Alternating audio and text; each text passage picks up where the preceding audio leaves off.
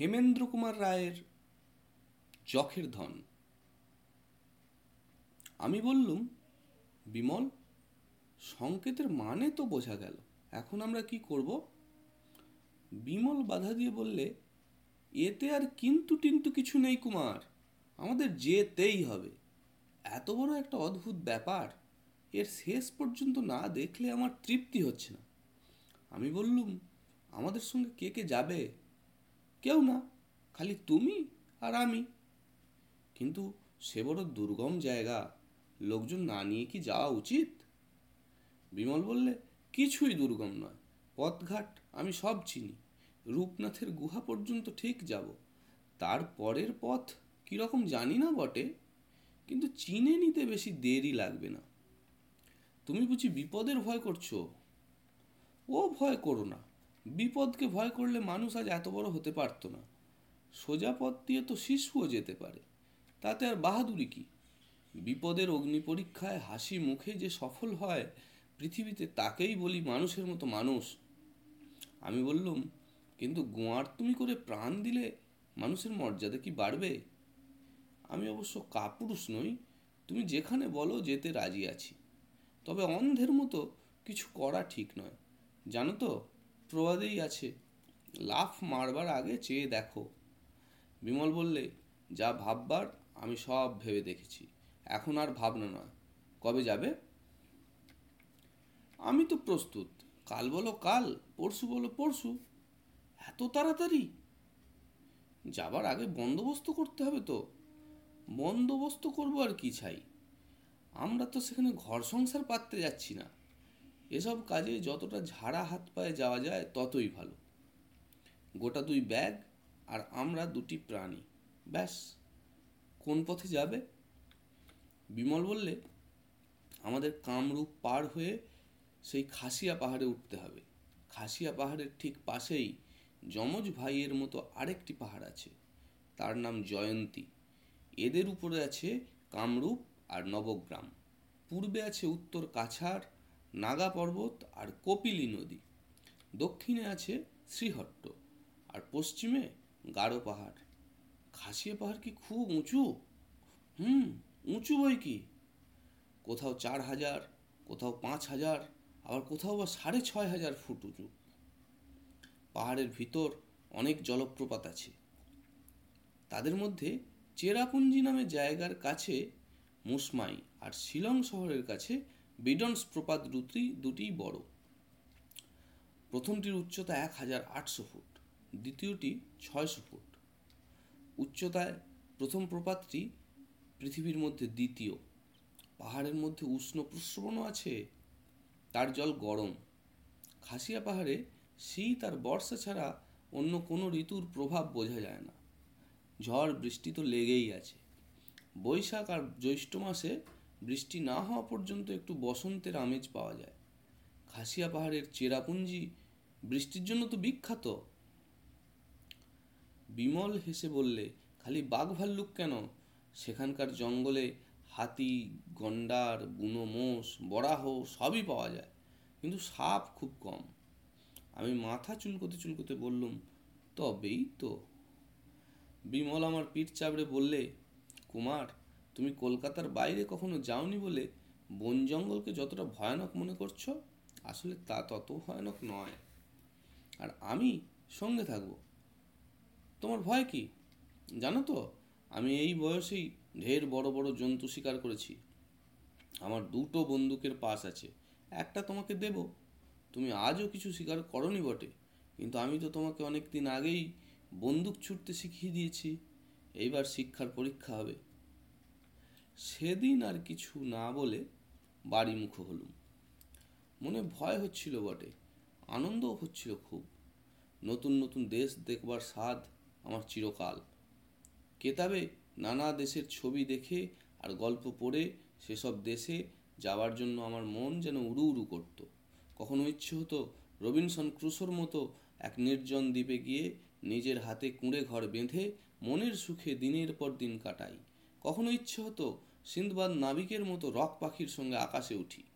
তিমি মাছের পিঠে রান্না চড়াই আর দ্বীপবাসী বৃদ্ধকে আছাড় মেরে জব্দ করে দিই।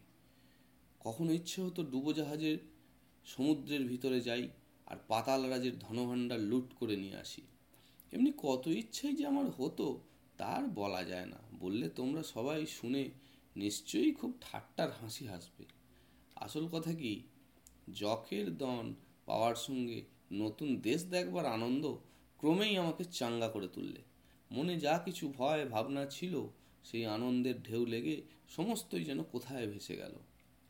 বাড়ির কাছে আসতেই আমার আদরের কুকুর বাঘা আধ হাত জিভ বের করে ল্যাজ নাড়তে নাড়তে আমাকে আগ বাড়িয়ে নিতে এলো। আমি বললাম, কী রে বাঘা, আমার সঙ্গে খাসিয়া পাহাড়ে যাবি? বাঘা যেন আমার কথা বুঝতে পারলে। পিছনের দুপায়ে ভর দিয়ে দাঁড়িয়ে সামনের দুপায়ে সে আমার কোমর জড়িয়ে ধরলে, তারপর আদর করে আমার মুখ চেটে দিতে এলো। আমি তাড়াতাড়ি মুখ সরিয়ে নিয়ে তাকে নামিয়ে দিলুম। আমার এই বাঘা বিলিতি কুকুর নয়, দেশি কুকুর। কিন্তু তাকে দেখলে সে কথা বোঝবার জন্যই ভালো রকম যত্ন করলে দেশি কুকুরে যে কেমন চমৎকার দেখতে হয়, বাঘাই তার প্রমাণ। তার আকার মস্ত বড়, গায়ের রং হলদে, তার উপর কালো কালো ছিট, অনেকটা চিতাবাঘের মতো। তাই তার নাম রেখেছি বাঘা। ভয় কাকে বলে, বাঘা তা জানে না। আর তার গায়েও বিষম জোর। একবার হাউন্ড জাতের প্রকাণ্ড এক বিলাতি কুকুর তাকে তেড়ে এসেছিল।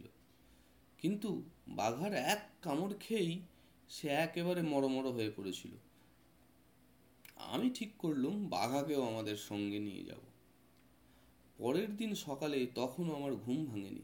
হঠাৎ কে এসে ডাকাডাকি করে আমার ঘুম ভাঙিয়ে দিলে। চেয়ে দেখি বিমল আমার পাশে দাঁড়িয়ে রয়েছে। আশ্চর্য হয়ে উঠে বসে বললুম, কি হে, সকালবেলা হঠাৎ তুমি যে? বিমল হাঁপাতে হাঁপাতে বললে, সর্বনাশ হয়েছে। আমি বললুম, সর্বনাশ হয়েছে? সে আবার কি? বিমল বললে, কাল রাত্রে মরার মাথাটা আমার বাড়ি থেকে চুরি করে নিয়ে গেছে। হ্যাঁ বলো কি? আমি একেবারে হতভম্বের মতো আড়ষ্ট হয়ে বসে রইলুম। আমি বললুম, মরার মাথা কি করে চুরি গেল বিমল? বিমল বললে, জানি না। সকালে উঠে দেখলুম, আমার পড়বার ঘরের দরজাটা খোলা। রাত্রে তালা চাবি ভেঙে কেউ ঘরের ভিতরে ঢুকেছে, বুকটা এমনি ধরাস করে উঠল। মরার মাথাটা আমি টেবিলের টানার ভিতরে চাবি বন্ধ করে রেখেছিলাম। ছুটে গিয়ে দেখি, টানাটাও খোলা রয়েছে, আর তার ভিতরে মরার মাথাও নেই। আমি বলে উঠলুম, এ নিশ্চয়ই করালি মুখুজ্জের কীর্তি। সেই লোক পাঠিয়ে মরার মাথা চুরি করেছে। কিন্তু এই ভেবে আমি আশ্চর্য হচ্ছি করালি কি করে জানলে যে মরার মাথাটা তোমার বাড়িতে আছে? বিমল বললে করালি নিশ্চয়ই চারিদিকে চর রেখেছে। আমরা কি করছি, না করছি, সব সে জানে।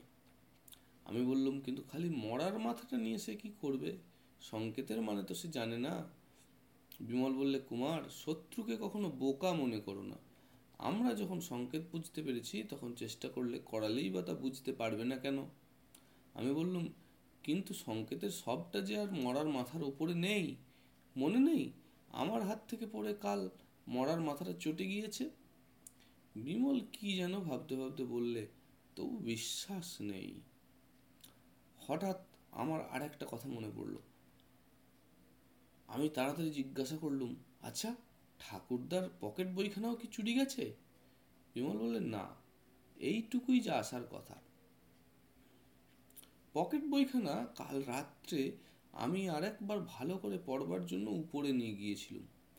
ঘুমোবার আগে সেখানে আমার মাথার তলায় বালিশের নিচে রেখে শুয়েছিলাম। চোর তা নিয়ে যেতে পারেনি। আমি কতকটা নিশ্চিন্ত হয়ে বললুম, যাক, তবু রক্ষে ভাই, যখের ধনের ঠিকানা আছে সেই পকেট বইয়ের মধ্যে। ঠিকানাটা না জানলে করালি সংকেত জেনেও কিছু করতে পারবে না। কিন্তু খুব সাবধান বিমল। পকেট বইখানা যেন আবার চুরি না যায়। বিমল বললে, সে বন্দোবস্ত আজকেই করব।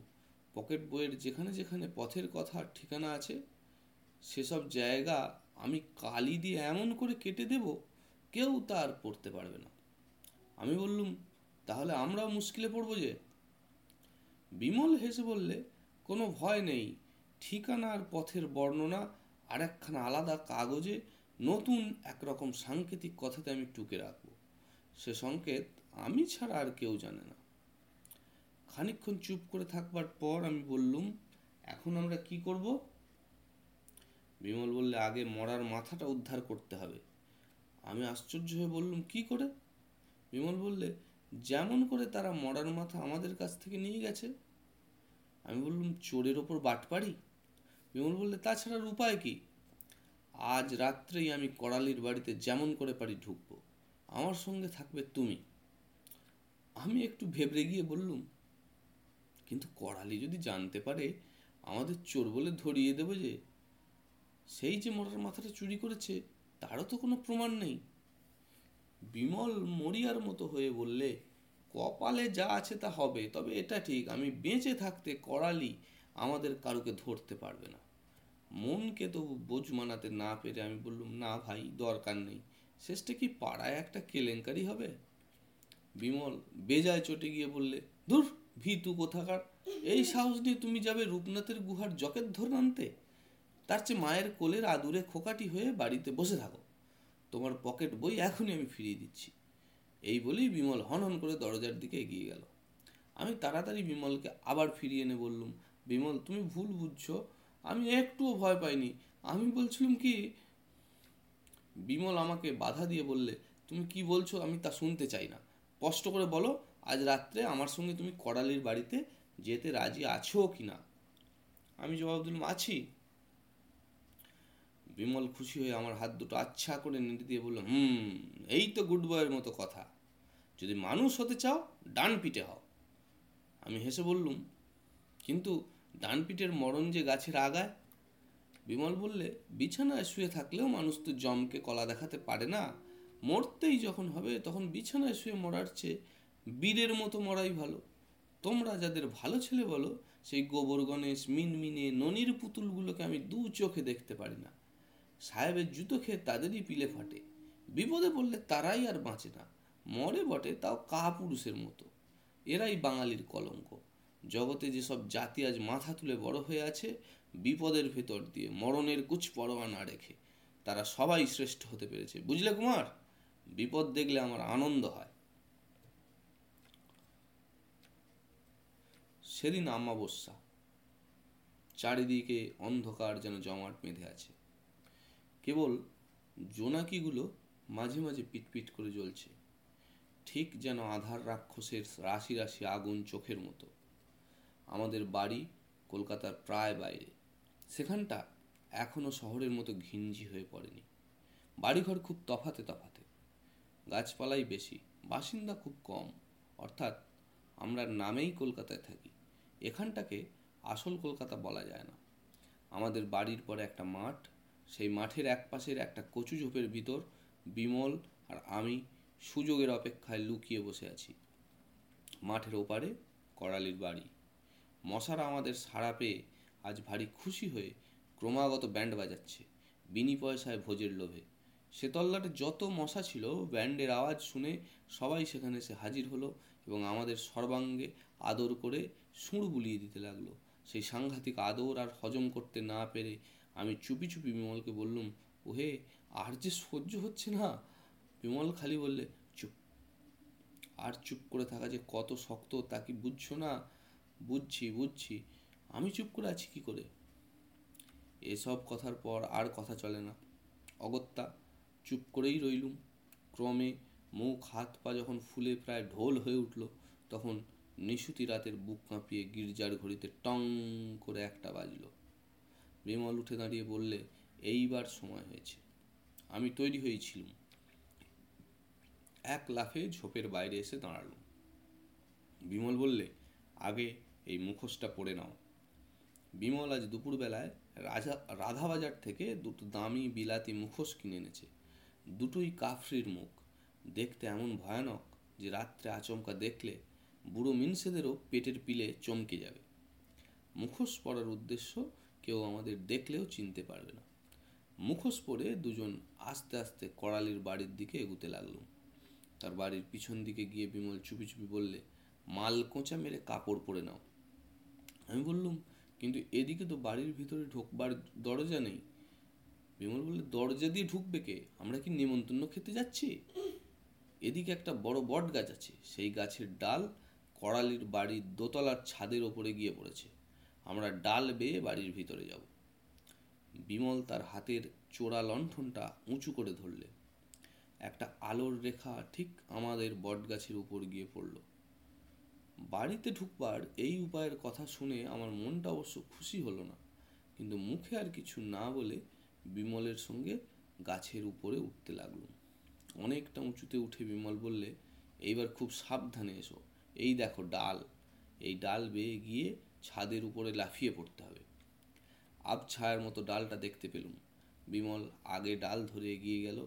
একটা অস্পষ্ট শব্দে শুনলুম, সে ছাদের উপর লাফিয়ে পড়ল। আমি দু ধারে দু পা রেখে দু হাতে প্রাণপণে ডালটা ধরে ধীরে ধীরে এগুতে লাগলাম। প্রতি মুহূর্তেই মনে হয় এই বুঝি পড়ে যাই। সেখান থেকে পড়ে গেলে স্বয়ং ধন্বন্তরীও আমাকে বাঁচাতে পারবেন না। হঠাৎ বিমলের অস্পষ্ট গলা পেলুম। ব্যাস, ডাল ধরে ঝুলে পড়ো। আমি ভয়ে ভয়ে ডাল ধরে ঝুলে পড়লুম। এইবার ডাল ছেড়ে দাও। ডাল ছেড়ে দেওয়ার সঙ্গে সঙ্গে আমি ধূপ করে ছাদের উপর গিয়ে পড়লুম। বিমল আমার পিঠ চাপড়ে বললে, সাবাস! কিন্তু আমি মনের মধ্যে কিছুমাত্র ভরসা পেলুম না। এসেছি চোরের মতো পরের বাড়িতে। ধরা পড়লেই হাতে পড়তে হবে হাত করা। তারপর আর এক ভাবনা, পালাবো কোন পথ দিয়ে? লাফিয়ে তো ছাদে নামলুম। কিন্তু লাফিয়ে তো আর ওই উঁচু ডালটা ফের ধরা যাবে না? বিমলকেও আমার ভাবনার কথা বললুম। বিমল বললে, সদর দরজা ভেতর থেকে বন্ধ বলেই আমাদের গাছে চড়তে হলো। পালাবার সময় দরজা খুলেই পালাবো।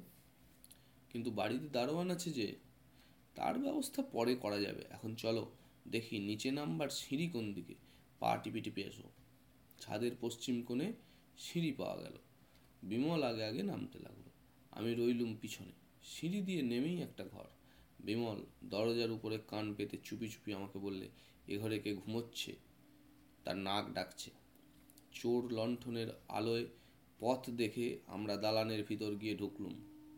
এক পাশে তিনটে ঘর সব ঘরই ভিতর থেকে বন্ধ। বিমল চুপ করে দাঁড়িয়ে ভাবতে লাগল। আমি তো একেবারে হতাশ হয়ে পড়লুম। এত বড় বাড়ি, ভিতরকার খবর আমরা কিছুই জানি না। এতটুকু একটা মরার মাথা কোথায় লুকোনো আছে? কি করে আমরা সে খোঁজ পাবো? বিমলও জানো যেমন পাগল, আমাদের খালি কাদা কাদা ঘেঁটে মরাই সার হলো। হঠাৎ বিমল বললে, ওধারকার দালানের একটা ঘরের দরজা দিয়ে আলো দেখা যাচ্ছে। চলো ওইদিকে। বিমল আস্তে আস্তে সেই দিকে ঘরের সামনে গিয়ে দাঁড়াল। দরজাটা ঠেলতেই একটু খুলে গেল। ফাঁক দিয়ে উঁকি মেরে বিমল খানিক্ষণ কি দেখলে, তারপর ফিরে আমার কানে কানে বলল, দেখো। দরজার ফাঁক দিয়ে যা দেখলুম, তাতে আনন্দে আমার বুকটা নেচে উঠল। টেবিলের উপর মাথা রেখে করালি নাক ডাকিয়ে ঘুমোচ্ছে, আর তার মাথার কাছেই পড়ে রয়েছে, আমরা যা চাইছি, সেই মরার মাথাটা। করালি নিশ্চয়ই সংকেতগুলোর অর্থ বুঝবার চেষ্টা করছিল। তারপর কখন হতাশ ও শ্রান্ত হয়ে ঘুমিয়ে পড়েছে। করালি তাহলে সত্যিই চোর? বিমল খুব সাবধানে দরজাটা আরেকটু খুলে পায়ের আঙুলে ভর দিয়ে ঘরের ভিতরে গেল। তারপর ঘুমন্ত করালির পিছনে গিয়ে দাঁড়িয়ে, হাত বাড়িয়ে মরার মাথাটা টেবিলের উপর থেকে তুলে নিলে। তারপর হাসতে হাসতে ঘরের ভিতর থেকে বেরিয়ে এলো। এত সহজে যে কেল্লাফতে হবে এ আমি স্বপ্নেও ভাবিনি। এইবার পালাতে হবে। একবার বাইরে যেতে পারলেই আমরা নিশ্চিন্ত, আর আমাদের পায়ে পায়েকে দুজনেই একতলায় গিয়ে নামলুম। উঠান পার হয়েই সদর দরজা, কিন্তু কি মুশকিল, বিমলের চোরা লণ্ঠনের আলোতে দেখা গেল একটা খুব লম্বা চওড়া জোয়ান দারোয়ান দরজা জুড়ে চিৎপাত হয়ে শুয়ে, দিব্যি আরামে নিদ্রা দিচ্ছে। বিমল কিন্তু একটু ইতস্তত করলে না। সে খুব আস্তে আস্তে দারোয়ানকে টপকে দরজার খিল খুলতে গেল। ভয়ে আমার বুক ঢিপ ঢিপ করতে লাগল। একটু শব্দ হলেই সর্বনাশ। কিন্তু বিমল কি বাহাদুর? সে এমন সাবধানে দরজা খুললে যে একটু আওয়াজ হলো না। হঠাৎ আমার নাকের ভিতরে কি একটা পোকা ঢুকে গেল। সঙ্গে সঙ্গে হ্যাচ্চ করে খুব জোরে আমি হেঁচে ফেললুম। দারোয়ানের ঘুম গেল ভেঙে। বাজখাই গলা এসে চেঁচিয়ে উঠল কাউন হ্যাঁ রে? লণ্ঠনটা তখন ছিল আমার হাতে। তার আলোতে দেখলুম বিমল বিদ্যুতের মতো ফিরে দাঁড়াল, তারপর বাঘের মতো দরওয়ানের উপরে ঝাঁপিয়ে পড়ে দুই হাতে তার গলা টিপে ধরলো। খানিক্ষণ গোঁ গোঁ করেই চোখ কপালে তুলে দরওয়ান যে একেবারে অজ্ঞান, তারপর আর কি, দে ছুট তো দে ছুট। ঘোড়া দৌড়ের ঘোড়াও তখন ছুটে আমাদের ধরতে পারতো না। এক দমে বাড়িতে এসে তবে হাঁফ ছেড়ে বাঁচলুম। এক এক গ্লাস জল খেয়ে ঠান্ডা হয়ে দুজনে বাইরের ঘরে গিয়ে বসলুম। রাত তখন আড়াইটে। বিমল বললে, আজ রাতে আর ঘুম নয়। কাল বৈকালের গাড়িতে আমরা আসাম যাব। আমি আশ্চর্য হয়ে বললাম, সে কি? এত তাড়াতাড়ি? বিমল বললে, হুম, তাড়াতাড়ি না করলে চলবে। করালের রাস্কেল আমাদের ওপর চটে রইল। মরার মাথা যে আমরাই আবার তার হাত থেকে ছিনিয়ে এনেছি, এতক্ষণে নিশ্চয়ই সে তা টের পেয়েছে।